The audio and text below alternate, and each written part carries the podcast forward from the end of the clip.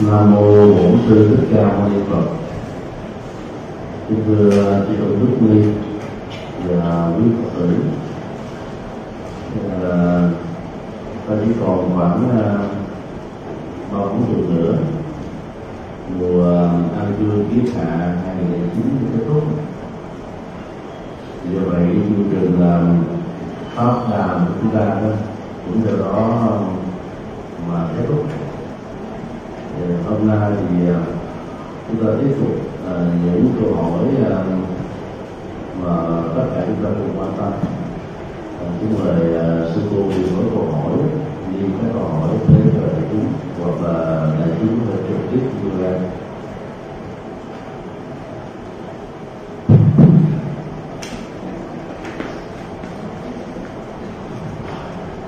Nam mô Bổn Sư Thích Ca Mâu Ni Phật.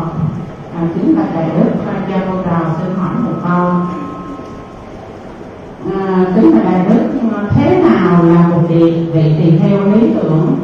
À, theo có thiện ý của con trò nghĩ rằng một vị tỳ theo lý tưởng đó là vị tỳ theo đó phải học hỏi rất nhiều bằng cách ví dụ như bằng cách cao cấp giảng sư hay là cao cấp Phật học rồi tiến sĩ Phật học vân vân thì vị tỳ theo đó là vị thuyết pháp giỏi thuyết pháp hai, giống như đại đức vậy. Đại đức thuyết pháp hai à, làm à, à, đem lại nhiều lợi lạc cho tăng ni phật tử và quần chúng đều tán dương khen ngợi đại đức. Thì à, cái mẫu người đi theo đó có phải là một vị đi theo lý tưởng hay không? Hay là họ cần à, tu tập những gì học những gì và hành về những gì để trở thành một vị tỳ theo lý tưởng à, xin đại đức quan hỷ giảng dạy cho nam mô bổn sư thích ca mâu ni phật. Từ chi lý tưởng để thuộc vào cái um, cấp bậc về sự tu mà chúng ta đang hành trì. Ví dụ um, đối với uh, các chú sa di các cô sa di đức son manani thì để trở thành hành giả lý tưởng ở bộ tập sự này đó à, phải à, học thuộc những à, điều đổi những à, bài thực học thiền đi à, tinh tấn hành trì theo sự hướng dẫn của những người thầy trước có kinh nghiệm bỏ cái tôi tự ái cái tôi à, tự ý làm bỏ sự giải đãi và buông bỏ hết mọi thứ để chuyên tâm ý về giới luật và sự hành trì Các tổ trung hoa có một cái quy chuẩn để tính thời ra cần thiết cho một vị thầy kỳ cư tỳ cư ly à, về sau đó. Ngũ hạ dĩ tiền tinh chiêu, giới luật. Ngũ hạ dĩ hậu phương nải tính giáo, tham thiện. Năm à, hạ lạc đầu kể từ từ khi hội lý phụ tốt đó, thì chỉ chuyên hành trì giới luật thôi thì nó là mạng vật tâm linh của người xuất gia. Với được mà bị phá hỏng nó cũng giống như là như ngọc minh châu có tiền đất tính giá trị của nó bị mất đi rất nhiều. Đến à, hạ thứ sáu đến hạ thứ mười tức là năm hạ về sau này đó thì nó bắt đầu nghiên cứu kinh điển rồi à, Phật pháp sâu rộng. À, thì à, việc hành trì và dấn thân độ thế đó nó mới có được một cái nền tảng căn bản. Bởi vì kiến thức à, rộng hiểu nhiều đó mà nếu đi thiếu nền tảng của giới luật đó thì vì lâu về dài đó người đó chỉ trở thành là một cái máy tri thức về Phật học thôi chứ không phải là một à, à, cội cây về Phật pháp. Cội cây Phật pháp thì phải có rễ có thân có nhánh có lá có tàn cây bóng mát cho người ta uh, hưởng được cái oxy của đó uh, mỗi ngày mỗi giờ. Còn uh, chỉ có uh, bóng lá mà không có gốc rễ thì lá đó sẽ héo sau vài ba ngày mà thôi. Là một vị tỳ kheo tỳ kheo đi lý tưởng đó. Thì trước nhất cái việc thực tập với định tuệ là phải đạt được ở mức độ cao nhất. Mà mình đã từ bỏ cuộc đời đi theo con đường này. Rất nhiều người à, trong chúng ta đó có thể là tinh tấn trong 3 năm đầu. Bởi vì cái à, khao khát về Phật pháp à, bắt gặp được cái hạt giống tâm linh cũ trong một đời quá khứ đó làm cho mình nó là dâng hiến hết tất cả thân và tâm cho đạo. Và từ năm thứ tư trở đi đó nếu không khéo là cái sự bảo hòa trong hành trì bắt đầu nó diễn ra. Và các hạt giống cũ trong hiện đời đó trở thành là một thách đố một nỗi ám ảnh. Nó dần xé đấu tranh với chúng ta. Có khi với tư cách là những tên biệt kích. Có khi như là một cuộc chiến tranh à, ồ ạt. Có lúc giống như là một cái cuộc chiến hội đồng và do vậy nếu thiếu nền tảng giới luật và thiền định thì à, chúng ta khó có thể được vượt qua. Sự học rộng hiểu nhiều về Phật pháp, nói chung là nội điển đó sẽ là một cửa ngõ rất quan trọng để chúng ta có được trí tuệ ngoài cái con đường truyền thống là giới và định. Như vậy là trí tuệ ở mức độ đơn giản đó đó là tấm bản đồ về Phật học mà tất cả các hành giả cần phải nắm rất vững kể từ những năm tháng đầu tiên vào chùa. Cho nên theo chúng tôi đó, dân bằng học vị đó, chỉ là một phương tiện nếu sử dụng đúng thì nó có giá trị đóng góp và nó có thể trở thành chứa ngài vật nếu ta xem nó là cứu kính trong tự thân của nó. Thời xưa đó thì um, việc học Phật pháp đó, nó khác với bây giờ. Ở chỗ đó là học trên uh, ý nghĩa hành trì. Nó khác với việc học như là một học thuyết và như là một ngành học. Học theo học thuyết và ngành học á, thì ta nắm nó rất là nhanh hiểu nó rất là lẹ. Nhưng mà ứng dụng hành trì đó nó đôi lúc chưa được quan tâm. À, hậu quả của cái này đó sẽ làm cho người ta có thể tăng trưởng thêm ờ, tri kiến và cái tôi theo đó cũng có thể được phát sinh. Những người mới bắt đầu vào chùa ờ, có kiến thức liền và được đi học sớm đó nếu không có nền tảng này đó dễ dàng rơi vào cống cao ngã mạng và do vậy về sau đó đi tới đâu là gặp trở ngại tới đó. Tức là cái năng lực cái thao thức cái tâm huyết của mình sẽ khó có thể được uh, những vị cao túc đi trước đó có thể thương tưởng và tạo cho một cơ hội để đóng góp và chẳng thân âu đó cũng là một cái uh, nỗi buồn chung mà chúng ta cần phải thấy rõ để mà vượt qua. Truyền thống uh, đào luyện tâm linh ờ, của Phật giáo Ấn Độ ngày xưa đó rất là ấn tượng.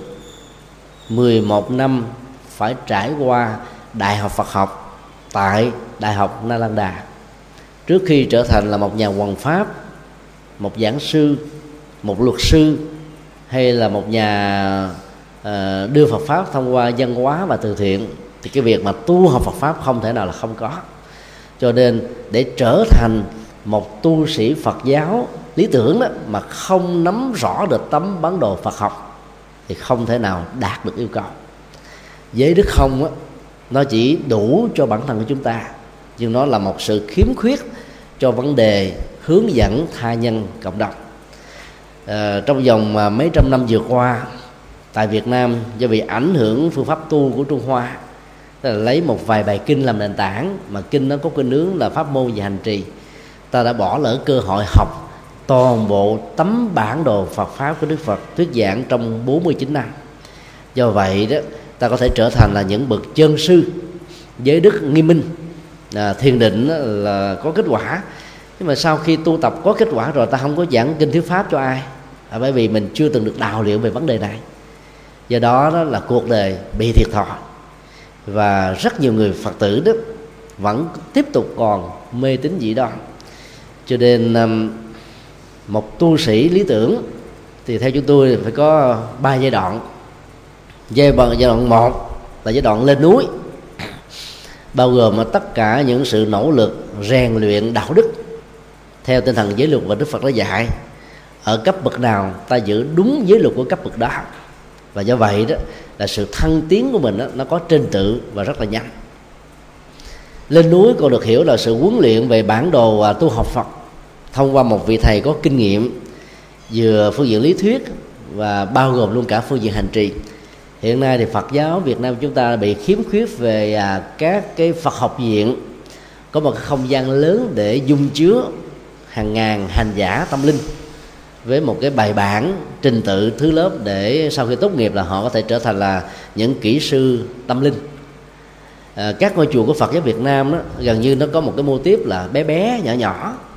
Cái chùa mà có được à, ba bốn ngàn mét vuông như Ngọc Phương là hiếm trên toàn quốc là không có được bao nhiêu ngôi. À, phần lớn chừng à, một hai trăm mét vuông thậm chí là vài chục mét vuông. Nghe nói con số 16 ngàn mấy trăm ngôi chùa ta tưởng là nhiều nếu ta phân điều cho 87 triệu dân của người Việt Nam, thì con số đó chẳng là bao. 80% các ngôi chùa lớn nhỏ vừa tại Việt Nam là không có giảng đường. Như vậy là cái nhu cầu mà thuyết giảng và cái hoạt động thuyết giảng hầu như là chưa từng đặt ra với một cái tập quan trọng mà Đức Phật xem đó là mũi nhọn quần pháp như là cái sự dấn thân hàng đầu. Tại vì à, tu sĩ mà chỉ có tu không á, thì không đáng là tu sĩ. Ở nhà tại gia ta vẫn tu được. Tu sĩ phải đi hoàn truyền. Đức Phật đó là thuyết pháp đến hơi thở cuối cùng. Suốt 49 năm ngài chưa từng nghỉ. Thuyết giảng liên tục. Có ngày ngài thuyết giảng đến cả 4 năm thời 7 tám thời. Mà năng lực vẫn dồi dào phong sung túc. Lời kinh và nội dung của nó không có trùng lập lẫn nhau. Bởi vì khi mà mình khai thác được cái ờ, vô tận tạng trên nền tảng của vô tận ý đó thì giáo pháp sẽ tuôn chảy bất tận. Do đó tu học phật thì ta phải thấy rõ được cái tầm quan trọng của giảng kinh. Bởi vì quần chúng đến với đạo là vì cái phương diện này. Chứ nếu mà đến với đạo chỉ đơn thuần là tín ngưỡng không á thì dễ rơi vào mê tín và dị đoan. Do đó à, theo chúng tôi biết ni trưởng à, quỳnh liên là một trong những vị cao ni của thời hiện đại và thấy rất rõ về cái tầm quan trọng của việc à, bồi dưỡng à, tri thức nội điển đó cho nên à, mấy chục năm về trước lập ra cái cơ sở tỉnh sát học phương này để tập hợp với tất cả các vị ni trẻ ở các tỉnh thành thuộc các đoàn khác nhau và về để học cao cấp Phật học, cao đẳng Phật học, trung cấp Phật học ở trên thành phố. Ờ, à, vào những năm như thế đó thì những trường hạ ni hay là những cái trường đào tạo ni của Bắc Tông đó thì chỉ có ba trường cũng có được cái tầm vóc mà đi trước về lĩnh vực này. Đó là à, Từ Nghiêm, Dược Sư và Quê Lâm. Ba chỗ này vẫn còn là ba ni trường lớn còn phần lớn các chùa còn lại đó thì không xem đó là cái mũi nhọn. Cho nên đó, các cô vào chùa học đó, chủ yếu là làm các công việc tu trì à, chánh niệm tỉnh thức nhất tâm bất loạn thông qua các việc công quả à, ở trong chùa thôi chứ chưa à, nhấn mạnh đến cái góc độ mở rộng về à, nội dung và Phật pháp. Do đó là cái đóng góp của ni bộ tại Việt Nam là bị giới hạn, đáng kể là vì thế. May mắn thay là bây giờ à, chưa đi đã được học trong các trường Phật học. Và số lượng ni đó là chiếm đa số hơn là tăng. Kết quả của các cái cấp học thì ni cũng chiếm đa số là những người học giỏi ví dụ như ờ, cao cấp khóa một thì có ni sư ờ, à, tinh liên rồi ni sư ờ, phụng liên sư cô à, huệ lộc là ba vị đỗ đạt cao nhất. Khóa hai đó thì ni ít hơn. Số lượng ni trong top 10 đó chỉ có hai vị đó là ni sư um, Tịnh Vân và ni sư um, uh, Minh Tâm. Đến khóa 3 đó thì số lượng ni nó cũng bị giảm xuống cũng còn có hai ba vị thôi đó. À, sư cô Như Nguyệt à, sư cô Hương Nhũ à, và sư cô Huệ Hướng. Đến khóa tư đến số lượng ni lại càng giảm xuống được. Thì à, ta thấy là nếu mà cái nỗ lực thực tập trên kiến thức của bản đồ Phật pháp mà không cao đó, trong thời gian chúng ta lên núi đó thì sau khi chúng ta ra đề để làm đạo đó chúng ta không đóng góp được nhiều. Ta chưa thử à, xem cái vai trò của ngài xá lợi phất một kiền liên với các vị cao tăng tức là bậc thầy của các ngài thì đóng góp đó, nó khác nhau nhiều lắm. Xá lợi phất và một kiền liên là đệ tử của ngài mã thắng chứ không phải là đệ tử trực tiếp của đức phật tức là gọi đức phật bằng sư ông. Nhưng à, hai ngài này được xem là cánh tay phải và tay trái của đức phật là tướng quân của chánh pháp. Trong khi đó năm đại a la hán đầu tiên mà ta thường gọi bằng cái tên quen thuộc là năm anh em kiều chuyện như đó lại không có vai trò nhiều ở trong ờ, sự hoàn truyền Phật pháp. Là bởi vì thứ nhất là tuổi tác của các ngài cao. Thứ hai đó các ngài à, trước khi trở thành là tâm linh Phật giáo đó không phải là những người nổi tiếng sở trường về phương pháp luận về kiến thức của à, tôn giáo và thế học. Cho nên khi thành tựu được đạo quả đó thì cái giới hạn trong vấn đề mà truyền đạt cho người nghe chắc chắn là phải có. Dầu là a lán đi nữa cũng phải có cái gì ta có học thì có biết không học không biết. Còn tuệ giác á, là sự ứng xử đạo đức hành trì đạo đức mà không bao giờ trái lại với đạo đức đâu cho nên không có nhất thiết là có được trí tuệ là biết hết tất cả mọi thứ mọi điều trên cuộc đời như một số người đã hiểu sai cái phạm vi của nó. Ngài sáu đại pháp một cự liên là hai vị tâm linh trẻ có lý tưởng lớn kiến thức về thế học rất rộng và về tôn giáo học lại càng rộng hơn cho nên ờ, sau khi ờ, đến với đạo Phật đó, thì cái đóng góp của hai vị là cực kỳ lớn. Ta thấy có rất nhiều bài kinh do ngài sáng lợi Phật nói ngài một nghị liền nói. Thì có thấy bài kinh nào do ngài mã thắng nói đâu? Hay là ác bệ nói đâu?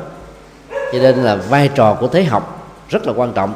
Nếu đức phật không phải là đông cung thái tử để có được cái cơ hội học được hết tất cả những cái giáo dục cao nhất về tôn giáo về triết học về các ngành học còn lại để quản trị một quốc gia trong tương lai thì khi thành đạo chưa chắc ngày giảng kinh pháp phong phú như ta thấy trong các bài kinh bây giờ. Mặc dầu ngài được gọi là vô sư trí, tức là trí tuệ không có bậc thầy nào hơn, trí tuệ nó không học từ một bậc thầy nào. Nhưng những dữ liệu thế gian mà ngài dẫn chứng trong kinh điển đó, ảnh dụ, ngụ ngôn, đều là những dữ liệu mà ngài đã học được khi còn là thái tử cả. Vấn đề là dùng trí tuệ để sử dụng nó và biến nó trở thành là dữ liệu Phật pháp nó khác với văn học. Nó trở thành dữ liệu văn học. Với câu nói buồn niềm đau uất hận đủ kiểu hết. Còn khi tự giác chiếu soi thì các dữ liệu thế gian trở thành dữ liệu Phật học hết. Cho nên à, lên núi ngoài cái việc mà uh, rèn luyện đạo đức tức là giới luật đó, thì ta cần phải rèn luyện về Phật học. Và cái mơ tưởng của chúng tôi trong cái giai đoạn lên núi đó là tối thiểu mỗi tăng ni phải có trình độ à, cao đẳng Phật học. Và cử nhân Phật học rồi hãy thọ tỳ kheo và tỳ kheo đi rất nhiều chữ tôn đức cứ hiểu lầm rằng là việc đi học sớm sẽ làm cho người tu học bị cống cao. Giáo pháp không thể nào làm cho con người cống cao. Giáo pháp có khả năng chuyển hóa tham, sân si, phiền não, nghiệp chướng, trần ô. Và do đó ta tiếp cận vào cái dòng thánh sớm hơn. Còn việc thọ giới cao đó mới có thể dẫn đến sự cống cao. Ví dụ mình ờ, mới 20 tuổi mà làm thầy đó, thì làm cho mình có cảm giác rằng tôi đã cụ túc đầy đủ hết mọi thứ nên mình không còn phấn đấu nữa. Thầy mình dạy đôi lúc mình nghĩ lại mình không nghe. Mình nghĩ rằng mình đã đủ sức tự hành một mình không cần phải có một sự trợ giúp của người khác. Và được uh, quần chúng cung phụng như là chư tăng đôi lúc là dễ dàng ừ, đi hơi quá đàn nữa. Cho nên uh, quan điểm của chúng tôi trong thời gian lên núi ngoài giới luật thì mỗi một hành giả xuất gia nó phải nắm vững về Phật học. À, sau khi uh, tốt nghiệp chương trình Phật học đó rồi đó thì hãy thọ giới tỳ kheo và tỳ kheo ni. Như vậy, ở cái tứ tuổi khoảng 22 23 ta có thể hơn được các cử nhân và thạc sĩ ngoài đời một cái đầu vì kiến thức Phật pháp rất sâu sắc. Phương pháp lý luận của nó rất vững vàng. Minh triết của nó không có một cái ngành học nào có thể hơn được. Giá trị ứng dụng của nó trong vấn đề giải quyết nỗi khổ niềm đau lại là xứng đáng ngồi riêng một chiếu. Cho nên ta phải thấy được cái tầm quan trọng này để sau khi đi tu đó, ta không có cảm thấy chán đời bởi vì kiến thức của mình nó làm cho mình dấn thân, năng động, tích cực, phụng sự, đóng góp mà không có cống cao ngã mạn. Và mỗi một cái niềm vui trong sự phụng sự đó sẽ làm cho mình giữ vững được đạo tâm trong cuộc đời. Chứ nếu mà tu mà mình không có đóng góp gì hết á, dễ chán lắm, dễ nản lắm, dễ bỏ cuộc lắm. Ni thì ít ra đề mà tăng ra đề đến là bốn, năm chục phần trăm. Là bởi vì không phát huy được cái kiến thức Phật học mà mình đã đóng góp, mình mình đã học được. Hoặc là trong thời gian tu mình không có cơ hội để học cho nên sau này trở thành ông thầy biết gõ mỏ tụng kinh đám ma rồi bốn thời kinh ở trong chùa hết. Bỏ nó ra hỏi chuyện khác là không biết gì hết. Như vậy cái chức năng tâm linh chức năng hướng đạo hoàn toàn không có thì không thể nào trở thành một bậc thầy lý tưởng. Giai đoạn 2 là giai đoạn xuống núi. Để xuống núi được vững thì giới luật á, phải kiện toàn. Thái độ vô ngã vị tha phải vững mạnh. Và phật học á, phải chững chạc thì ta đi vào cuộc đời đó, qua bốn lĩnh vực theo chúng tôi là ăn chắc mặt bền. Thứ nhất là giáo dục, tức là ta đi à, về lĩnh vực giảng theo trình tự, thư lớp từ thấp đến cao, chủ yếu là cho tăng ni. Các phật tử mà ta đi theo cái mô hình giáo dục á, về lâu về dài họ bỏ hết. Là phật tử thì không cần phải học như thế. Ta chỉ cần có à, các kiến thức ứng dụng đang bị cái khổ do nóng tánh thì à, hướng dẫn họ cái kỹ năng nào để vượt qua. Đang khổ do vào lòng tham mà đủ thứ cái gì cũng tham cũng muốn hết thì phải hướng dẫn với bài kinh để giúp cho họ vượt qua. Chứ ta không cần phải ờ, cho học sơ cấp rồi trung cấp rồi cao đẳng rồi cử nhân như là một tu sĩ. Một tu sĩ phải biết rộng như là biển nhưng mà giảng dạy bằng những ly nước thôi tức là thiết thực. Như đức phật có nói là à, lá trong trong tay và lá trong rừng là vậy đó. Lá trong tay là những cái thiết thực. Chứ còn mình đi học được bao nhiêu mình đi nói hết bấy nhiêu không phải là mình giấu nghề. Mình nói như thế thì người người nghe nhất là người tại gia không có nhu cầu để tiếp nhận. Và do vậy đó không ứng cơ trong thuyết giảng thì không có kết quả về phương diện hành trì. Cho nên um, ta phải um, trang bị cái phương pháp gọi là giáo dục Phật học với những cái kỹ năng giáo dục hiện đại để cho việc triển khai trình bày cho quần chúng á, nghe dễ dàng hiểu hơn. À, điều thứ hai là đóng góp Phật giáo qua con đường hoàng pháp. Hoàng pháp á, liên hệ đến các giảng đường mà nội dung của nó, nó thuộc về ứng dụng. Nếu giáo dục thuộc về phương pháp sư phạm và trình tự à, đi một cách chuyên sâu dưới góc độ nghiên cứu thì hoàng pháp phải đi về phương diện ứng dụng. Rất nhiều tăng ni trẻ sau khi tốt nghiệp ra trường sở dĩ không thuyết pháp thành công là học được bao nhiêu ở trên trường là bê lại bấy nhiêu đem ra giảng trình tự A B C. Bài này gồm có phần 1, phần 2, phần 3, phần 4, phần 5, phần 6 nói đến phần 3 là Phật tử ngủ rồi. Trong cái mà người ta cần á không phải là kiến thức mà là cần là để giải quyết các vấn nạn của họ thì mình là không chia sẻ những góc độ đó. Và nếu như mình không chịu nghe những băng giảng dưới góc độ ứng dụng chẳng hạn như của thiền sư thích nhất hạnh thiền sư thanh từ và nhiều vị cao túc khác đó thì à, ta sẽ à, truyền bá toàn là kiến thức không ạ? À? và cái đó các phật tử có trình độ có thể đọc từ sách vở. Cho nên à, đối với họ, nó không áp phê được. Do đó à, thuyết giảng tại các chánh đường là phải đi các đề tài nhân thừa. Ai xuống núi mà đi các đề tài về giải thoát thừa là lạc quẻ rồi. Giải thoát thừa dành cho người xuất gia, còn nhân thừa là dành cho người tại gia. Người tại gia chỉ cần hạnh phúc ăn vui, không đắm nhiễm trên cái phúc lạc mà mình đang có là được rồi chứ không cần gì giải thoát. Và cũng không nên dạy con đường giải thoát cho người tại gia. Đức phật không có dạy con đường giải thoát cho tại gia. Xuất gia tu kiếp này sang kiếp kia còn chưa đi tới đâu. Tại gia ăn chung gì?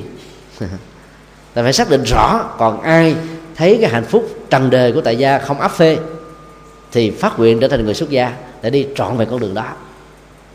Ta phải phân định sạch rồi như thế này thì nó mới có giá trị. Phương diện thứ ba là văn hóa.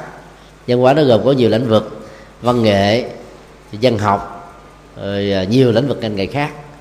Sở trường lĩnh vực nào thì hãy biến nó trở thành một công cụ để phục vụ Phật học truyền bá Phật học. Và sử dụng ngôn ngữ biểu tượng và nghĩa đen của cái ngành học đó để chia sẻ Phật học. Chứ đừng nên sử dụng thuật ngữ Phật học bởi vì người ta nghe không hiểu. Cho nên à, phải biết phương pháp thì mới có thể à, à, ứng dụng một cách có thành công. Ví dụ mình học về ngành xã hội học thì ta phải sử dụng ngôn ngữ của xã hội học để mô tả về Phật học. Thì người học xã hội học không có cảm giác là lạ luôn và do vậy tiếp thu rất nhanh. Nó có cái nền đó còn ta là cái ngành y khoa thì dùng ngôn ngữ y khoa để mô tả về ngũ uẩn. Nó sâu sắc vô cùng. Nó sắc thọ tử hành thức, ai có hiểu chi đâu. Những cái khái niệm mà chúng tôi nói là thân thể, rồi à, cảm giác, ý niệm quá tâm tư và nhận thức phân biệt, đó là dùng ngôn ngữ y khoa và tâm lý học đó cái đó là nói ra, ai cũng hiểu được, không cần tra từ điển cũng hiểu. Còn nội dung nó thế nào thì cần phải đi chuyên sâu về Phật học thì mới biết. Thì nói tóm lại là đi vào các lĩnh vực dân hóa và xã hội đó, ta sẽ đóng góp được đạo Phật khắp mọi nơi, mọi chốn. Vì xã hội cần những thứ này, đang đề cao những thứ này. Bây giờ ta đang đi cái đó mà mình đem ra bát nhã phá chấp là lạc quẻ. Lúc nào cũng đem ra bát nhã phá hết mọi thứ, là quần chúng không ai được lệ lạc gì hết trơn do đó là nhập thế về phương diện xã hội văn hóa thì ta phải xem đó là một phương tiện và đưa đạo Phật vào. Ví dụ như thư pháp trong mấy năm gần đây nó nở rộ tại Việt Nam. Thì ờ, nhà hoàng pháp giỏi đó thì, chọn những câu hay về Phật ngôn hay là những ý tưởng sâu sắc của mình đó để tạo ra ờ, một câu thư pháp nổi tiếng. Thì người ta ta vì ta thích cái chữ và nghệ thuật mà ta học được cái tư tưởng của Phật giáo chứ mình cứ nói là phải học Phật pháp phải đến nghi dẫn đường thì vậy hơi cực đoan quá. Còn trong văn nghệ thì cái việc mà tác dụng trực tiếp đến cái tim và nhận thức đó, thông qua lỗ tai rất là mạnh. Giảng một bài pháp một tiếng đồng hồ đôi lúc người ta nghe ta quên hết. Nhưng mà nếu mà mình rế cái hạn nó lại trong một bản nhạc thì người ta nghe ta thấy nó sâu sắc vô cùng và nó dễ thuộc vô cùng.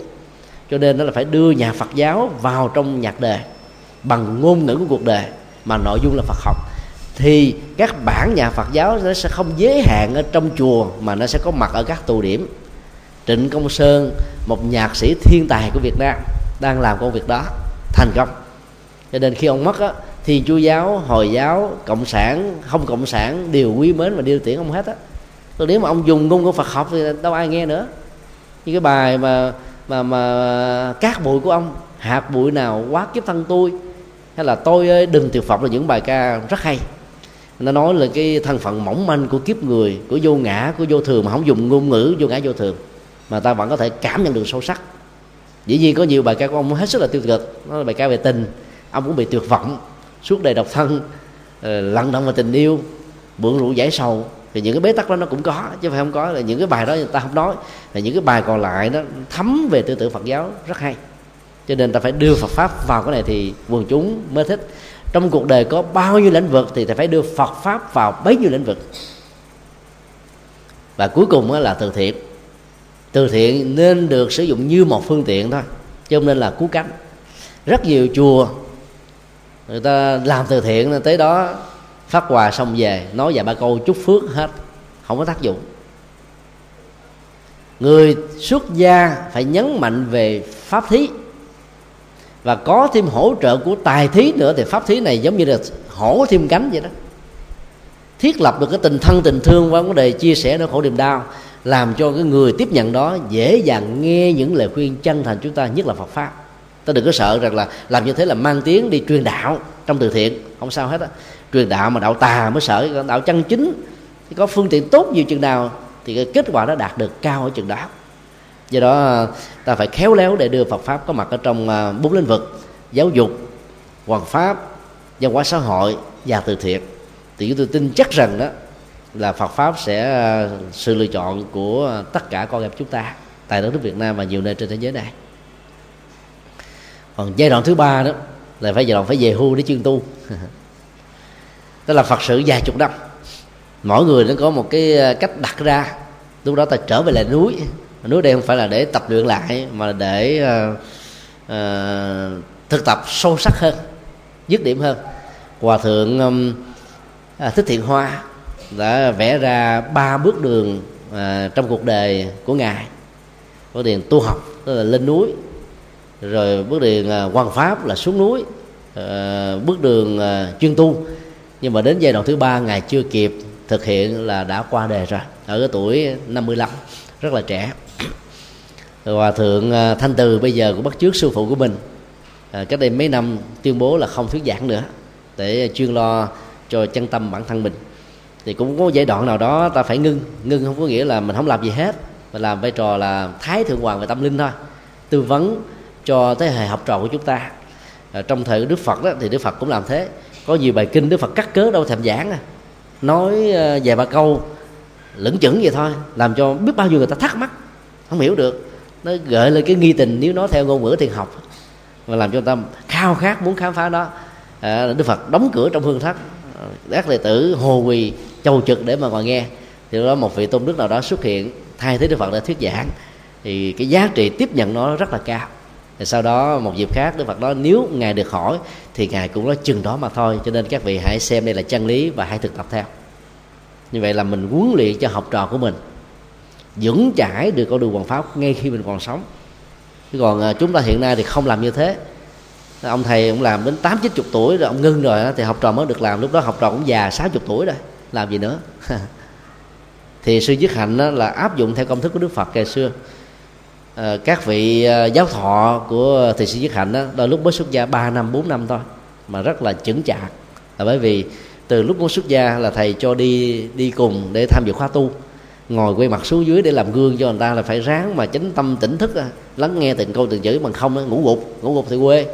Mà nghe riết thì thấm được những cái giáo pháp có phương pháp trình bày thì mình lại học được một cách sâu sắc hơn ngắn gọn hơn mà hiệu quả cao hơn so với những cái học mà nó không có phương pháp. Cho nên ba bốn năm sau là có thể ờ, có thể giảng kinh thuyết pháp được rồi. Ngày xưa đức phật đã làm như thế. Bây giờ phần lớn chúng ta không làm. Nhiều vị tôn đức có đệ tử 50 tuổi mà nói, trời, nó còn trẻ lắm, là không nổi. 50 tuổi gần về hưu rồi mà còn trẻ gì nữa. Chúng tôi năm nay 41 tuổi, nhiều hòa thượng nói, trời, nhật từ nó còn trẻ quá. Gần gần già háp rồi, mà nó còn trẻ nữa. Chứ tôi nghĩ cũng làm chừng vài ba năm nữa mình về hưu cho học trò mình làm mình làm chuyện khác. Chứ còn mình à, ôm hết làm sao được. Ngay giai đoạn thứ ba này nó quan trọng. Lúc đó là mình à, có kinh nghiệm sâu sắc hơn và truyền bá những kinh nghiệm này cho học trò của mình thì um, họ sẽ trở thành là những người vững chãi khi mình còn sống. Cái dở của họ mình có thể điều chỉnh được cái hay của họ mình khích lệ để phát huy. Còn chờ sau khi mình chết rồi họ mới cơ hội làm thì cái sai của họ không ai biết. Và lúc đó họ ở vai trò là ông thầy hướng dẫn. Cái sai đó nó mới thật sự là nguy hiểm đấy. Cho nên giai đoạn 3 là giai đoạn tư vấn. Và chuyên tu cho bản thân mình tư vấn cho thế hệ đàn em đàn con đàn cháu của mình để mà làm. Thì đó là uh, Ờ, cái ờ, mô hình tạm gọi là tu sĩ lý tưởng theo tinh thần của chúng tôi. Và dĩ nhiên á, cái lý tưởng cao nhất của người xuất gia vẫn là thoát khỏi sanh tử luân hồi. Bên cạnh việc thoát cho chính mình thì phải giúp cho người khác giải phóng được nỗi khổ niềm đau. Làm được như thế thì dầu mình không muốn thì cái giá trị lý tưởng đó vẫn có như là một hiện thực. Xin yêu câu hỏi khác chúng con xin được thành kính tri ân đại đức và kính xin đại đức cho phép con được hỏi, tại sao nói thiền là pháp môn của tịnh độ và tịnh độ là quốc độ của thiền? Con kính xin đại đức từ bi hoan hỷ chỉ cho chúng con được biết, mô vâng quan điểm trong câu hỏi rất có chiều sâu. Nhìn thấy được sự tương dung của các pháp môn trong phật giáo không phải vô cớ mà các tổ sư đã có những sự so sánh tương tự bằng ngôn ngữ khác nhau. Vì à, bản chất của thiền nó khác với khái niệm thiền trong thiền tông mà chúng ta sử dụng hiện nay tại Việt Nam và Trung Hoa là tiến trình của sự chuyển hóa. Lột bỏ được tham, sân, si, ngã ngã sở và pháp chấp. Ai giải phóng được những thứ này thì người đó được gọi là thiền giả tức là người hành trì thiền. Như vậy á cái khái nghĩa thiền truyền thống đó, nó không có nghĩa là đang ngồi liêm diêm như thế này gọi là đang tu thiền. Ngồi thiền chỉ là một phương pháp để chuyển hóa tâm để đạt được giá trị thiền trong chánh niệm hay là trong chánh định đó để có được sự giải thoát chứ không phải là tất cả. Nếu chỉ có ngồi mới tu thiền thì đi đứng và nằm chẳng lẽ ta không tu sao? Cho nên đó, ngoài những giờ thời khóa tu trong cái ngồi thì ta cần phải chuyển hóa tâm thức trong ba động tác còn lại là đi đứng nằm. Rộng hơn nữa co duỗi nói đính động tịnh thức và ngủ. Tu trong ngủ nghĩa là làm chủ giấc ngủ để cho nó không có những giấc mơ và không có những cái phản đập thoại trong giấc mơ. Cho nên um, ai làm được như thế thì cái đó được gọi là đang hành trì thiền. Niệm phật đó, mấu chốt cao nhất là nhất tâm bất loạn. Nhất tâm á, là chánh niệm mà bất loạn là định. Như vậy nhất tâm bất loạn đã có được hai yếu tố quan trọng nhất của bác chánh đạo là chánh niệm và chánh định. Cho nên uh, độ trên thực chất là một tiến trình thiên định. Pháp môn nào của phật giáo mà bỏ thiền định dưới, dưới hình thức là sự chuyển hóa không còn là pháp môn đặc phật nữa. Ta có thể à, nói mạnh dạn như thế. Chỉ thông qua sự à, chuyển hóa tâm thức ta mới trở thành là một bậc thánh. Hoặc là nếu là người tại gia thì ta trở thành là một bậc chân nhân. Còn thiếu nó đó ta chỉ là một người hưởng thụ phước báo hết à. Do đó à, niệm phật đúng phương pháp không can thiệp theo những lời nguyện cầu văn sinh mong mỏi ước nguyện lo sợ nhiều quá quá khứ cầu mong cho tương lai, thì hành giả đó được gọi là hành giả đang hành trì thiền, theo tinh thần Phật dạy trong kinh tạng Bali. Cho nên niệm Phật không phải là pháp môn sơ cơ, hay là thấp kém như một số người đã cố tình phỉ bán nó. Và thiền cũng không phải là pháp môn cao cấp để dành cho những người có học rộng hiểu nhiều, mà thiền là một tiến trình chuyển hóa thôi, ai cũng có thể làm được ai có nỗi khổ niềm đau thì nhu cầu chuyển hóa càng phải khó, cũng giống như là một cái căn nhà. Nếu trong đó lỡ mà khói đang phủ trùm cửa cái cửa sổ bị đóng kín bởi kiến thì vấn đề còn lại là ta phải đập chọc cái ống khói của nóc nhà để khói nó thoát ra. Không phải là đập bể cửa kiến để khói thoát ra và giờ đó ta không bị chết ngạt ở trong phòng đó. Những cái căng thẳng khổ lụy bế tắc trở ngại chướng duyên về tâm ờ, thân và ý thức. Nó thường làm cho chúng ta sống ở trên nỗi khổ về niềm đạo và phải giải phóng nó bằng thiền, tức là sự chuyển hóa. Còn thiền đó được thực hiện bằng niệm phật, được thực hiện bằng chi chú, được thực hiện bằng ngồi, được thực hiện bằng ờ, chánh quán là tùy theo sự lựa chọn của mỗi hành giả khác nhau đó. Cho nên niệm phật chính là thiền. Còn thiền mà có liên hệ đến niệm phật đó, thì nó chỉ liên hệ ở một mức độ đơn giản đó. Ở trong uh, chánh niệm đó, thì uh, ngoài tứ niệm xứ uh, thể hiện chánh niệm ở trên thân trên cảm xúc trên tâm và đối tượng của tâm và 16 pháp quán niệm hơi thở thì hành giả còn phải quán tưởng về sáu đối tượng Phật pháp tăng đạo đức tức là trì giới đó bố thí và quả chư thiên tức là cái quả phúc khi ờ, chúng ta chết tái sanh về.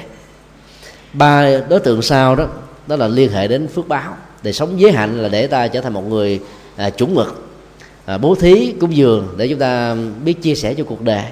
Và hai thứ này nó dẫn đến một cái kết quả đó là tái sanh ở cảnh giới chư thiên. Nếu ta nghĩ tưởng về chúng nhiều đó thì ta sẽ trở thành là người tích cực. Đó là những phương pháp mà rất là đơn giản mà hiệu quả rất là cao. Có nhiều người cứ ờ, lo tu phá chấp, cái thiện không nghĩ đến, ác không nghĩ đến, để cho chân tâm xuất hiện. Nói thế thì dễ mà làm, đâu có đơn giản. Muốn cho chân tâm xuất hiện thì phải phát triển cái thiện, bỏ cái ác, thì còn lại là cái chân thiện, cái tối thiện. Rồi không chấp vào nó thì ta có được cái chân tâm thường trú. Và một trong ba yếu tố niệm đầu đó, gọi là niệm phật. Như vậy là niệm phật là một trong các cái phương tiện để đạt được chánh niệm và tỉnh thức. Cho nên đó, thiền cũng được hiểu là ngang với niệm phật là vậy ở góc độ này chứ không phải là tất cả. Cái vế so sánh thiền à, chính là niệm phật thì đó là so sánh một chiều thôi chứ không phải là hai chiều. Tại bởi vì niệm phật chỉ là một phương diện của thiền. Mà thiền đó thì nó là bao gồm nhiều yếu tố hơn à, nhiều nội dung hơn có giá trị chuyển hóa một cách sâu sắc hơn do đó, tóm lại là khi mà hành giả thực tập nhất tâm bất loạn trong niệm phật, thì hành giả cũng chính là một thiền giả. Nếu ờ, các hành giả trì mật tông, đạt được nhất tâm bất loạn tam mật tương ưng thì hành giả đó cũng gọi là một thiền giả. Theo tinh thần là chuyển hóa tham, sân si, ngã ngã sở hữu và pháp chấp.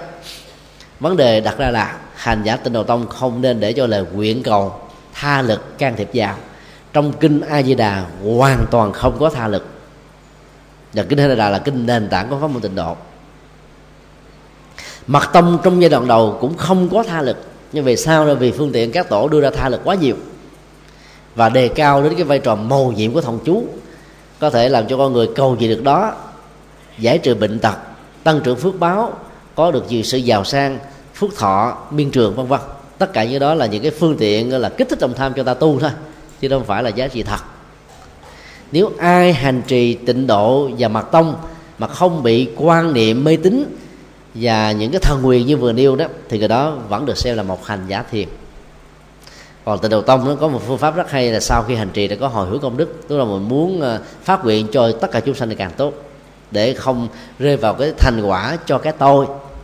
Vốn được xem là pháp chấp và ngã chấp. Cho nên um, nhấn mạnh quá nhiều về tha lực thì cái nỗ lực mà chuyển hóa tâm á, trên nền tảng của thiền đó nó mất đi. Mà thiếu nó đó thì đạo Phật không còn là đạo Phật nữa. Tuy nhiên chúng tôi cũng muốn xác định rằng khái niệm thiền mà chúng tôi nói nó khác với khái niệm thiền tâm của Trung Hoa mà thiền là sự chuyển hóa đó. Đức Phật thành đạo là nhờ sự chuyển hóa thân và tâm. Các vị a la hán giác ngộ được đạo quả là cũng nhờ sự chuyển hóa đó. Pháp môn nào hành trì gì mà không có sự chuyển hóa thân tâm thì vẫn tiếp tục làm cho chúng ta trở thành người phàm thôi. Cho nên à, sự dung thông về các pháp môn dưới góc độ như vừa nêu đó sẽ giúp cho chúng ta dễ dàng làm phật sự hài hòa với những người tu khác pháp môn và xem tất cả như là à, sữa và nước hòa với nhau là một không thể phân ly. Xin đi câu hỏi khác. Mô Phật chúng con thành kính tri ân Đại Đức về kiến giải câu hỏi vừa rồi. Con xin phép đọc câu hỏi tiếp theo. Kính bạch Đại Đức, tại sao khi ta nằm xuống ngủ lại có hiện tượng gọi là mọc đè? Lúc đó ta vẫn còn biết, mắt vẫn còn thấy, tai vẫn còn nghe, mà chân tay không cử động được và miệng ta không thể nói nên lời. Kính Đại Đức giải thích chùm con hiện tượng này. Mô Phật. Hiện tượng bóng đè đó là một hiện tượng y học nhưng được lý giải mê tín như là hiện tượng ma nhập. Bóng đè đó nó có um, bốn yếu tố để xuất hiện. Thứ nhất đó, phần lớn là ta ngủ vào buổi chiều. Hay là ngủ à, trái giờ đó với cái à, muối sinh học trên cơ thể. Và um, thứ hai đó là cái tác động của ánh sáng nhất là cái nóng nực đó do vì ngủ trái giờ như thế dễ dàng làm cho mình bị ác mộng. Thứ ba là nằm sai tư thế. Có thể là nghiêng không đúng cách. Cái đỉnh đầu, cái cột sống không thẳng với nhau thành một đường, mà nó hơi cao hơn, thấp hơn, thì nó là bị đau nhức xương khớp và về lâu về dài nó có thể rơi vào trạng thái là thoát vị đĩa điện. Hoặc là cái gối để quá cứng, làm cho cái việc tiếp xúc giữa các cái dây thần kinh ở ờ, trung ương và vùng cổ, tức là các thần kinh ờ, ngoại biên đó, nó bị ờ, cắn vào cái dụng cụ mà chúng ta nằm, thì dẫn đến những cái ảo giác. Và cái thứ tư đó là người đó dễ bị chấp cảm xúc chấp nhận thức, chấp thái độ, chấp hành động, chấp ngã chấp ngã sự chấp pháp trong các mối tương quan xã hội nói chung thì bốn yếu tố này sẽ làm cho một người ngủ sai tư thế đó dễ dàng rơi vào trạng thái bị bóng đè. Mà nếu à, trước khi giấc ngủ diễn ra ta bị mỏi mệt cơ thể do đi xa do làm nặng nhọc hoặc là do bị bệnh tật á, thì hiện tượng bóng đè nó sẽ diễn ra nhiều hơn và ta có cảm giác như là ma nhập mà trên thực tế là không. Lúc đó đó là các cái cơ bắp và phản thần kinh đặc biệt là dưới cái tác dụng của thần kinh ngoại biên đó nó bị bị bế quyệt mạch nó bị bế.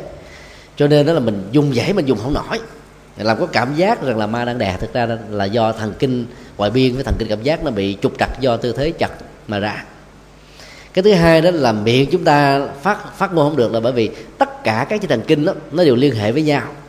Khi mà những cái thần kinh quan trọng mà bị trục trặc á thì cái cái phản ứng à, thần kinh cơ học của miệng đó trong thông qua sự phát ngôn nó có bị trở ngại lúc đó quý vị ờ, chỉ cần ờ, tập trung một cái gì đó cao độ và niệm lớn ở trong tâm thì nó sẽ ờ, làm cho ta trở lại trạng thái bình thường. Ví dụ như nếu hành giả đó là tình đầu tâm cái danh hiệu nam mô di đà phật đó quá thân quen, thì chỉ cần niệm nam mô di đà phật, nhắn đến tối đa là lần thứ tư đó trễ nhất là lần thứ bảy là ta sẽ trở lại trạng thái bình thường. Còn ai quý mến đức bồ tát quan thế âm thì niệm danh hiệu của ngài còn thậm chí có những người không có tôn giáo có thể là niệm cha mình mẹ mình mà chỉ cần kêu mẹ ơi! lớn lên gì đó mặc một cái hình gì đó.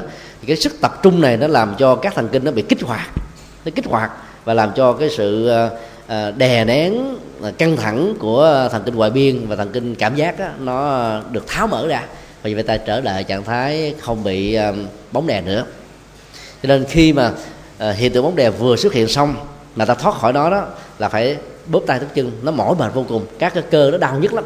Ta phải bóp rồi so cổ so tay. Thường cái dùng mà nó làm cho ta dễ bị là cổ và những cái cơ bắp này từ từ ta cạo gió ta cạo những cái chỗ đó. Chỉ cần cạo như chỗ đó là hết thôi chứ không cần cạo cái cột sống. Chỗ nào mà có những cơ bắp thì chúng ta cạo. Đó, và đánh bóp rồi so dầu. Sau đó đi bách bộ chút xíu rồi hãy nằm ngủ xuống à, thì nó sẽ hết uh, hoặc uh, có những trường hợp bóng đè là do vì cái gói mồ hôi đó nó thấm vào mấy tháng trời mà mình làm biết không giặt. Thì cái đó trở thành một độc tố rất nguy hiểm mà khi nằm như vậy đó nó tác động lên vào, vào làn da nó làm cho các hệ thống thần kinh của mình nó là mất phản ứng. Cho nên hiện tượng bóng đè đó nó làm ảnh hưởng xấu đến sức khỏe. Và nhiều người bị bóng đè mà uống thêm rượu nữa là chết luôn nếu mà ngủ ngoài trời. Có nhiều người là ngủ sáng mơ chết quắc. Ờ, là chết queo là bởi vì do nằm sai tư thế các thần kinh ngoại biên và cảm giác nó ngưng hoạt động. Rồi dùng dãy mà nếu không có ai cứu ngay kịp kịp thời đó là có thể chết. Vì lúc đó cái phản ứng của cái miệng nó, nó không được ý thức vẫn còn trong sáng nhưng mà nó không được. Mà tự sức rồi đó không dùng dậy nổi là có thể dẫn đến cái chết. Cho nên tốt nhất là không nên ngủ ngoài trời. Cũng không nên ngủ ở ngoài à, gió hay là ngủ trực tiếp dưới cái quạt máy mà ta để quạt máy thoang thoảng thoang thoảng ra, thì nó không dẫn đến những hiện tượng đó. Chỉ cần ngủ sai tư thế, khi cơ thể mình mệt mỏi là dẫn đến tình trạng này rất rất là nguy. Do đó, người tu học Phật đó, mà muốn không bị bóng đè, thì đừng để cho cơ thể của mình nó bị suy nhược. Và trước khi ờ, đi ngủ đó, nếu mỗi người mà phát tâm lại được 49 lại thì sức khỏe dồi dào vô cùng. Ngủ ngon thật là ngon, mà không có bị mộng mị. Chắc chắn là không có mộng thì không bao giờ bị bóng đè hết trơn á còn chánh niệm tỉnh thức á, trong từng động tác sẽ giúp cho chúng ta vượt qua nó cũng rất là dễ dàng còn người thể gia thì cứ uh, chơi thể thao uh, tại nhà hay là ngoài đường phố cũng có giá trị tương tự à, xin yêu câu hỏi khác Phật, con xin phép được đọc câu hỏi kế tiếp. Kính bạch Đại Đức cho phép con xin hỏi, tại sao chư đệ tử của Phật lại tụng giới vào ngày rằm và 30 mà không tụng vào các ngày khác trong tháng? Kính Đại Đức chỉ dạy. Cái đó là một mặc định để ờ, cho tất cả cùng tập hợp. Và có được cơ hội ngồi lại bên nhau. Thứ nhất là ôn lại những ờ, điều khoản đạo đức mà mình đã phát tâm thực tập. Và người khác ờ, chỉ điểm cho mình về những khiếu khuyết mà mình do chủ quan không nhìn thấy, hoặc là do cố chấp không thừa nhận cái sai hoặc là do si mê đó cho nên bị lúng sâu trên những con đường tội hoặc là lỗi. Việc tụng giới đó vào à, ngày 14 hay là ngày cuối tháng là để à, cho tất cả chúng ta không quên những gì đã hành trì. Thời xưa đó thì à, kinh điển chưa có tất cả đều học thuộc lòng thôi. Do về học thuộc lòng không phải người nào cũng nhớ được. Bây giờ ta có à, quyển kinh quyển giới hoặc là dưới hình thức là một quyển sách hay là dưới hình thức một cái đĩa ờ, mp3 vcd dvd cassette video. Ta có thể nghe lại bất cứ lúc nào mà không sợ bị quên. Còn thầy đức phật đó thì không có được cái phước như thế. Cho nên đó, tất cả những người ờ, chân tu thật học thuộc nằm lòng những giới pháp hoặc là những người xuất gia mới bắt đầu tập sự cũng cần phải ôn lại thì người tập sự sẽ lắng nghe một người có cái năng lực bộ nhớ tốt á, tuyên lặp lại không thêm một câu không bớt một chữ để cho tất cả cùng hành trì. Mà khi sự tuyên đọc như thế thì ta thấy là cái mức độ tập trung của mỗi người nó cao vô cùng nó khác với bây giờ. Một người đọc nhanh như là gió thổi để hết giờ xuống. Và ngày xưa vì uh, nửa tháng mới được nghe một lần cho nên ta khao khát để nghe lắm khao khát để nhắc nhở như là một cái dưỡng chất vậy đó cho nên ờ, tụng giới muốn có kết quả thì ta phải rung động trái tim. Mà muốn rung động trái tim á thì cái lời dịch ngữ của cái bản giới nó phải thoáng rõ dễ hiểu. Chứ ta giữ theo cái cách mà dân phạm của người trung hoa đọc ra chẳng hiểu chi hết thì không ai rung cảm được cái gì. Mà không rung cảm thì không dẫn đến sự hành trì. Và bây giờ đó à, cứ mỗi nửa tháng thì ta vẫn tiếp tục duy trì truyền thống này. Nhưng nếu như ai muốn tinh tấn đó thì không phải chờ đến nửa tháng ta mới đọc. Là mỗi ngày mình có thể mở cái băng giới ra. À, trong thời gian mấy năm vừa qua đó thì à, à, chương trình à, pháp âm đạo Phật Na của chúng tôi đã thực hiện được à, gần như trọn bộ kinh tạng Bali A Hàm Đại thừa dưới hình thức là âm thanh do các diễn viên lồng tiếng và các phát thanh viên đại truyền hình thành phố Hồ Chí Minh và đài tiếng nói Việt Nam thực hiện. Ngoài ra thì à, các bộ luật căn bản đó Ờ, cho sa di sa di ni à, tỳ kheo thì hôm nay cũng đã được thực hiện. Thì à, ta có thể à, à, nghe những cái băng đĩa như thế à, mỗi ngày càng tốt. Cái gì mà ta lặp đi lặp lại nhiều lần á thì nó trở thành là một cái phản ứng vô điều kiện. Nó thấm vào trong chúng ta chứ phải chờ đến cái ngày bố tát thì ta mới có cái dịp để tiếp xúc nó. Nên biết cách tận dụng cái phước báo của thời hiện đại này thì việc tu trì mới có kết quả cao à, và do đó, đó đừng xem cái việc đọc tụng giới là một sự bắt buộc cờ bó. Tại vì à, giới nó là nền tảng đạo đức như là cái dây đai an toàn của chiếc xe hơi như là chiếc nón bảo hiểm như là hàng rào của một ngôi nhà để tránh trộm cướp vân vân. Và như là chiếc áo mưa trong uh, uh, mưa nước như là chiếc phao trong sự lục lọi như là hải đảo của biển khơi và là dưỡng chất của đời sống tâm linh của chúng ta và do vậy đó mỗi khi có cơ hội ta cứ nghe lại. Bây giờ những cái máy uh, bán của Trung Hoa đó nó không mắc lắm. Chừng 300 ngàn là mình có thể nghe được uh, đĩa MP3 rồi. Nó không kén đĩa nữa. Đĩa nào xấu cỡ nào dở cái nào vô nó cũng nghe được hết. Bây giờ mình uh, uh, sưu tập những cái băng đĩa như vậy với hình thức MP3 mỗi một đĩa chứa được được 15 tiếng. Bây giờ nào mình đang lặt rau bữa củi mình cũng thể nghe được chứ đừng có nghe nhạc. Mà nhất là nhạc nhạc đời là tiêu luôn. Và nghe Phật pháp thì tâm ta mở mang sáng suốt. Nghe giới luật á, thì đời sống mình nó trở nên nghiêm chuẩn. Một nhà tư tưởng phương tây nói rằng là nếu bạn cho tôi biết mỗi ngày bạn đọc cái gì xem cái gì tôi sẽ cho bạn biết rằng bạn là người như thế nào. Chúng ta là một phần của những gì chúng ta tiêu thụ. Tiêu thụ tư tưởng tiêu thụ văn hóa tiêu thụ um, bởi các giác quan tiêu thụ uh, đời sống vật chất hay là tiêu thụ um, giá trị tâm linh. Do đó là mình nghe cái gì xem cái gì đọc cái gì hành gì cái gì thì nó sẽ làm chúng ta trở thành cái đó. Một người tu sĩ mà nghe nhạc tình nghe nhạc đời đó thì trước sau gì cũng ra đời. Thế vì mình đang ở độc thân mà nghe cái đó cô đơn cũng buồn chán. Mà nhạc tình nhạc đời toàn là quằn ngoại thương đau không? Gào thét khổ lụy đánh vào cho đó thì ta mới thích. Đó là gãi đúng cái chỗ ngứa đó. Nó cho nó lỡ lét cái, cái cục ghẻ đau thương ra thì người ta mới thỏa mãn. Cho nên ca sĩ nào muốn nổi tiếng thì cứ ca những bài gào thét như là phương thanh hay là đàm vĩnh hưng thì nổi tiếng nhanh lắm. Ừ. Còn những bài ca ngợi về tình yêu lý tưởng này nọ thì không ai nghe đâu. Bởi vì cuộc đời ta thích ăn những cái đau chứ ta không thích ăn những cái hạnh phúc. Nó ngược lại cái cái, cái nguyện vọng chân chính của đời sống hạnh phúc bình thường nên nếu ta có nghe, thì ta nghe Phật pháp, hoặc là nghe những bài nhạc đạo bây giờ đó, để chúng ta có thể vận dụng các phương diện này, làm cho Phật giáo nó tươi mát hơn. Trong thời gian vừa qua thì à, chúng tôi cũng đã mạnh dạng thực hiện được bốn đĩa nhạc kinh, đó là nhạc kinh A Di Đà nhạc kinh Phổ Môn, nhạc kinh Du Lan, nhạc kinh Dược Sư và nhiều à, nhạc niệm Phật à, Quan Âm, Di Đà Thích Ca và nhiều vị Phật và Bồ Tát khác còn các đĩa nhà Phật giáo là đã gần được à, tám uh, chục album. Còn uh, uh, ngâm thơ thì cũng được đã được sáu chục album. Uh, ngâm thơ Phật giáo đó. Còn cải lương nó cũng được mười mấy hai chục album. Thì trong thời gian vừa qua chúng tôi đã nỗ lực làm như thế là để góp phần cho những người chưa có cái sự tinh rộng về Phật pháp có thể nương vào những cái này có thể hiểu được Phật ở mức độ.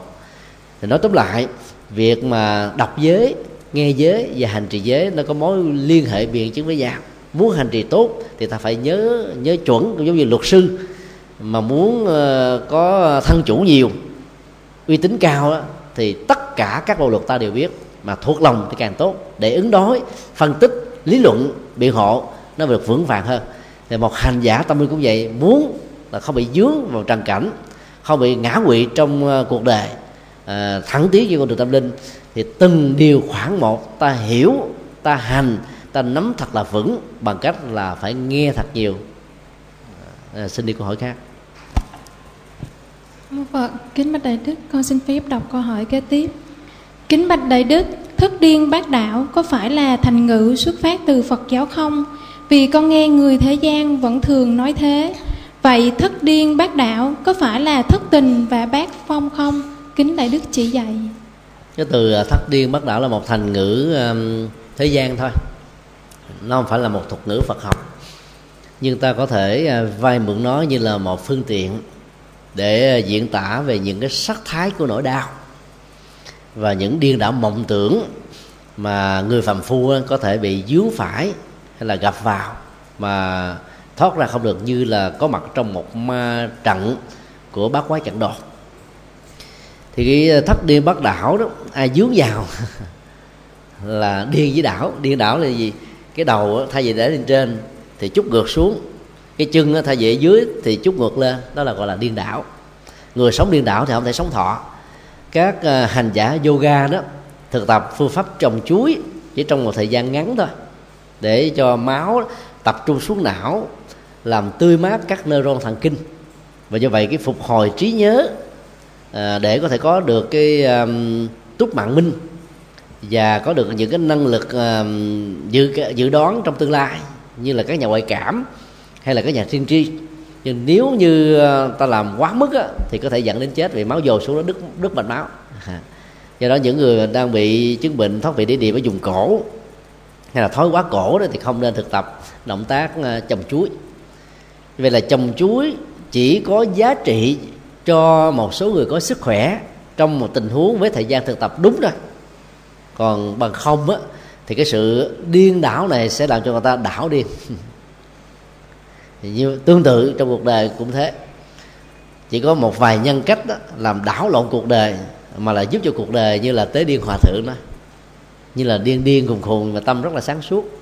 Chứ đất đạo quả nhưng mà muốn giúp cho những người chấp á, về giới chấp về sự hành trì có được cái cơ hội để phá sự chấp thủ của mình thôi. Và những hiện tượng như thế là không nên bắt trước. Bởi vì không mấy người trong cuộc đời này đã được, được trình độ tâm linh đó. Và hoàn truyền Phật pháp bằng phương pháp đó. Thì phương pháp đó là một con dao hai lưỡi hại nhiều hơn là lợi lợi chỉ có tác dụng với một số đối tượng hại phần lớn với những người còn lại. Ví dụ à, đơn hà thiêu một phật là một điển tích à, thiền học để phá chấp. Bởi vì thầy chủ trì ở cái chùa của ngài đơn hà ở đó hay là đến để tham quan chấp uh, vào phật dữ lắm. Có lẽ là ông là cái người su cầm đồ cổ về phật. Phật ngọc rồi uh, phật kim cương phật vàng phật quý báu phật gỗ liêm phật gỗ này gỗ đỏ với những cái nét chạm trổ tinh vi đẹp đẽ. Và xem đó là số một là cái niềm hạnh phúc của mình là lớn đó trong cái đó cái phật tính phật tâm tức là không truyền bá không phổ biến làm cho các phật tử chỉ bám vào cái tín ngưỡng là hết thôi. Thì cả đơn hà xuất hiện À, đã phát cái sự chấp trước này làm một hành động là điên đảo. À, đó là lấy búa bữa tượng phật cổ thật là quý làm cho ông đơ làm cho vị trụ trì đó là thất điên bác đảo. Và sau đó thì nhờ vậy mà ông giác ngộ để không uh, bám chấp nữa. Ngài đơn hà mới đúc kết lại bằng một cái câu rất đơn giản. Phật gỗ không thể độ được búa. Phật gỗ không thể độ được nước lục.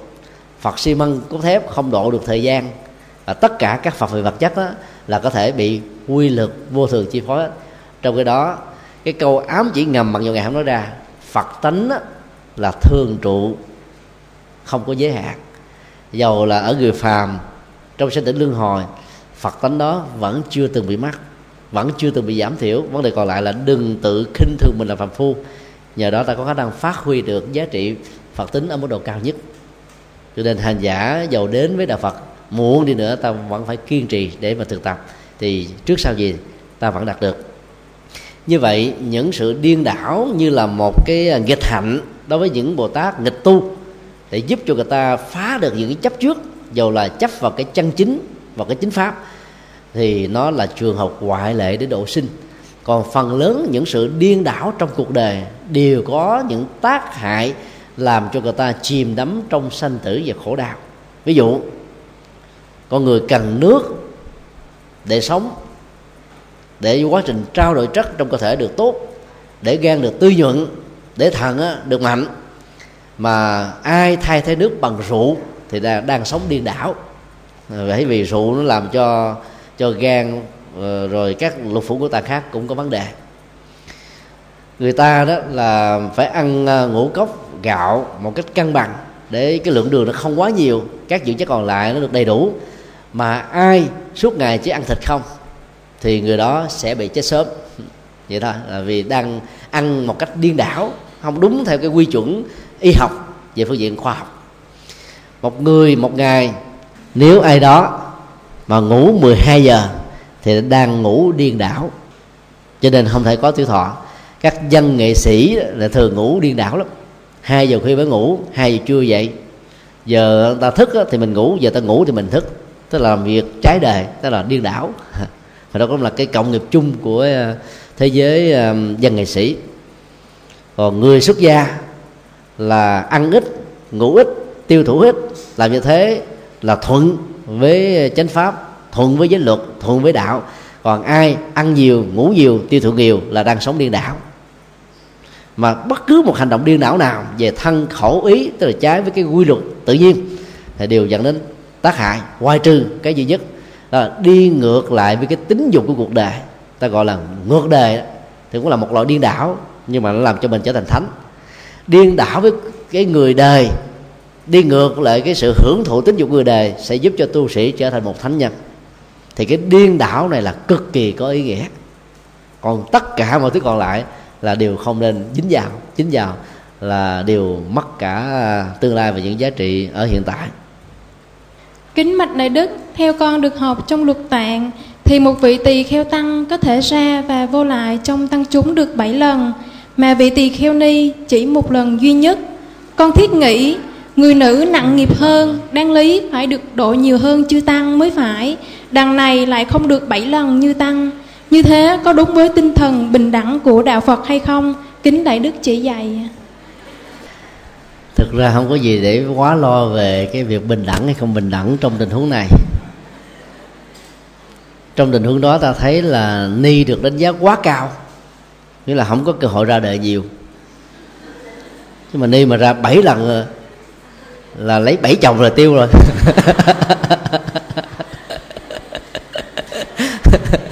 Nhưng mà phần lớn là đi à, là chín cây đến cả bảy tám chục phần trăm có nơi đến cả chín mấy phần trăm. Mười người đi tu là hết chín người à, giữ lại đề tu cho đến lúc nhắm mắt lìa đời có đâu phải lo. Còn tăng mới dễ bị rơi rụng như là hiện tượng bóng cá à, trứng cá bông xoài. Cây trứng cá thì nhiều lắm. Trái nó xum xuê một cơn gió thổi ngang qua là nó rụng lịch bịch lịch bịch cây xoài thì nó bông khắp toàn thân nhưng mà đậu trái cũng có giới hạn thôi thì tăng vì rơi rụng nhiều cho nên là được ưu tiên. Nhưng mà không không ưu tiên như thế là hết người tu. Còn ni đâu có rơi rụng đâu. Cho nên không cần đặt cái quyền ưu tiên đó ra. Và do vậy đó ta phải thấy rằng là đức phật rất cưng. À, chưa đi. Vì biết chưa đi là tu tinh tấn. Nữ tu rất là tinh tấn. Vì có được cái tâm kiên trì đó. Cho nên nếu mình phát huy được trí tuệ nữa thì cái đóng góp của của ni đó sẽ đảm bảo hơn còn chưa tăng đó thì à, các hòa thượng đi trước đó, không muốn cho làm phật sự dưới 15 dưới 35 tuổi. Cái tuổi đó là vẫn chưa được xem là chứng chạc. Trên 35 giao lưu tiếp xúc với cuộc đời đó thì mới có thể đứng vững có nghĩa là tối thiểu phải 15 tuổi hạ vì sao? Thì hãy nên dấn thân làm phật sự. Mặc dầu trong à, luật định đó, thì một vị tỳ kheo sau 10 năm uh, tuổi hạ thì được quyền tiếp nhận một giới tử sa di làm học trò của mình. Nhưng đến 5 năm sau đó thì ờ, quý hòa thượng mới cho phép làm các phật sự. Làm trụ trì cũng như thế trụ trì mà sớm quá cũng khó được uh, an toàn. Bởi vì các phật tử ta tôn kính mình quá nhiều. Vì tôn kính quá nhiều đó thì mình tưởng rằng là mình là thuộc về sư phụ đây cho nên ờ, đôi lúc á là mình không lắng nghe những cái lời khuyên và những cái à, trục trặc do vì à, à, nghịch cảnh nghịch duyên đó có thể làm chúng ta bị rơi rụng do đó à, ta nên bắt trước theo hòa thượng thiện hoa. À, tu á, thì từ thời nhỏ tám đến chuỗi đã, đã vào chùa trở thành là chân tu thật học học đến đây đến chốn học hết à, ở trong miền Nam. Ờ, du học ra ngoài Huế để tiếp cận với những cái bậc cao tăng vào thời điểm đó đến năm 28 tuổi mới thọ giới tỳ kheo. Chứ còn nếu mà mình ờ, thọ theo luật định là 20 tuổi là làm thầy được rồi, nhưng mà đối với hòa thượng hòa thượng vẫn không quan tâm đến. Sau khi thọ giới tỳ kheo xong rồi trở thành là vị đại pháp sư và cũng là người lãnh đạo giáo hội. Do đó cái nền tảng giới luật vẫn là chính nhất và cố gắng làm sao trong đề tu của mình đừng để có một lần nào ra đề huống lần, huống hồ là bảy lần. Bảy lần là quá tệ rồi. mỗi lần một ra đề như thế là ta phải bắt đầu lại con zero về hà lạp về giới phẩm là phải tính lại ngay từ đầu hết chứ không phải tính là lúc trước tôi tu ba chục năm. Tôi đứt đoạn hai năm bây giờ tôi vô tôi trở thành là à, thượng tọa hay là ni sư không có. Phải bắt đầu. Phải bắt đầu như vậy nếu không có cái sự thực tập vô ngã đó thì cái mặc cảm nó sẽ phát sinh. Và mình muốn tất cả mọi người phải ứng xử mình như là người lớn mà trên thực tế là mình đã bị gãy đổ rồi. Giống như một cái cây à, cổ thụ cao 50 mét vì ta muốn bứng về chỗ khác, ta phải chặt hết nhánh, còn lại 8 mét 9 mét để trở về thôi. Như vậy, cái cây này nó sẽ nhỏ hơn những cây mà trước đây nó từng lớn hơn. Do đó, tốt nhất là đừng để ra đây một lần nào. Mà ni giới thì đảm bảo vấn đề đó cao hơn là tăng. Bởi vì các phật tử thì cũng có phân biệt, chứ không phải là ông phật phân biệt. Phật tử nữ thì thích đi chùa tăng nhiều, đi chùa ni thì ít.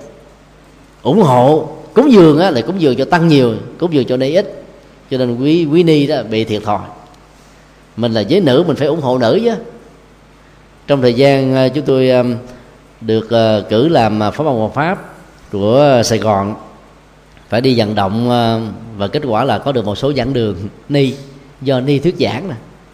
Trước đây thì tại sài gòn toàn là giảng đường tăng không à. Mà nhiều sư bà cũng không muốn cho chùa mình có giảng đường nữa. Và khi thành lập giảng đường các sư bà nói thôi mấy thầy tới giảng dùng cho tôi, luôn cho rồi. Do đó đôi lúc á, mình lại có mặc cảm về bản thân. Rồi các phật tử nữ đó cũng có mặc cảm về giới tính của mình. Nghĩ rằng là chưa tăng có phước hơn chưa đi phước là do mình tu chứ không phải do giới tính đâu. Ai tu nhiều thì có phước nhiều ai tu ít thì có phước ít à. Do đó đừng nên mặc cảm về giới tính phát huy à, những cái mà mình có thể có có được để ta có được thành quả và không rơi rụng một lần nào là cái chuẩn mực mà ni sư đặt ra cho câu hỏi đầu tiên đó làm thế nào là một tỳ kheo tỳ kheo ni chuẩn hay lý tưởng tức là không ra đề một lần nào mà cũng không để cho tâm mình đó có ý tưởng và trong quá trình sống đó, thì thật là chuẩn mực về thân khẩu và ý trên con đường tâm linh và đạo đức Phật giáo nói chung. À, xin à, kết thúc tại đây.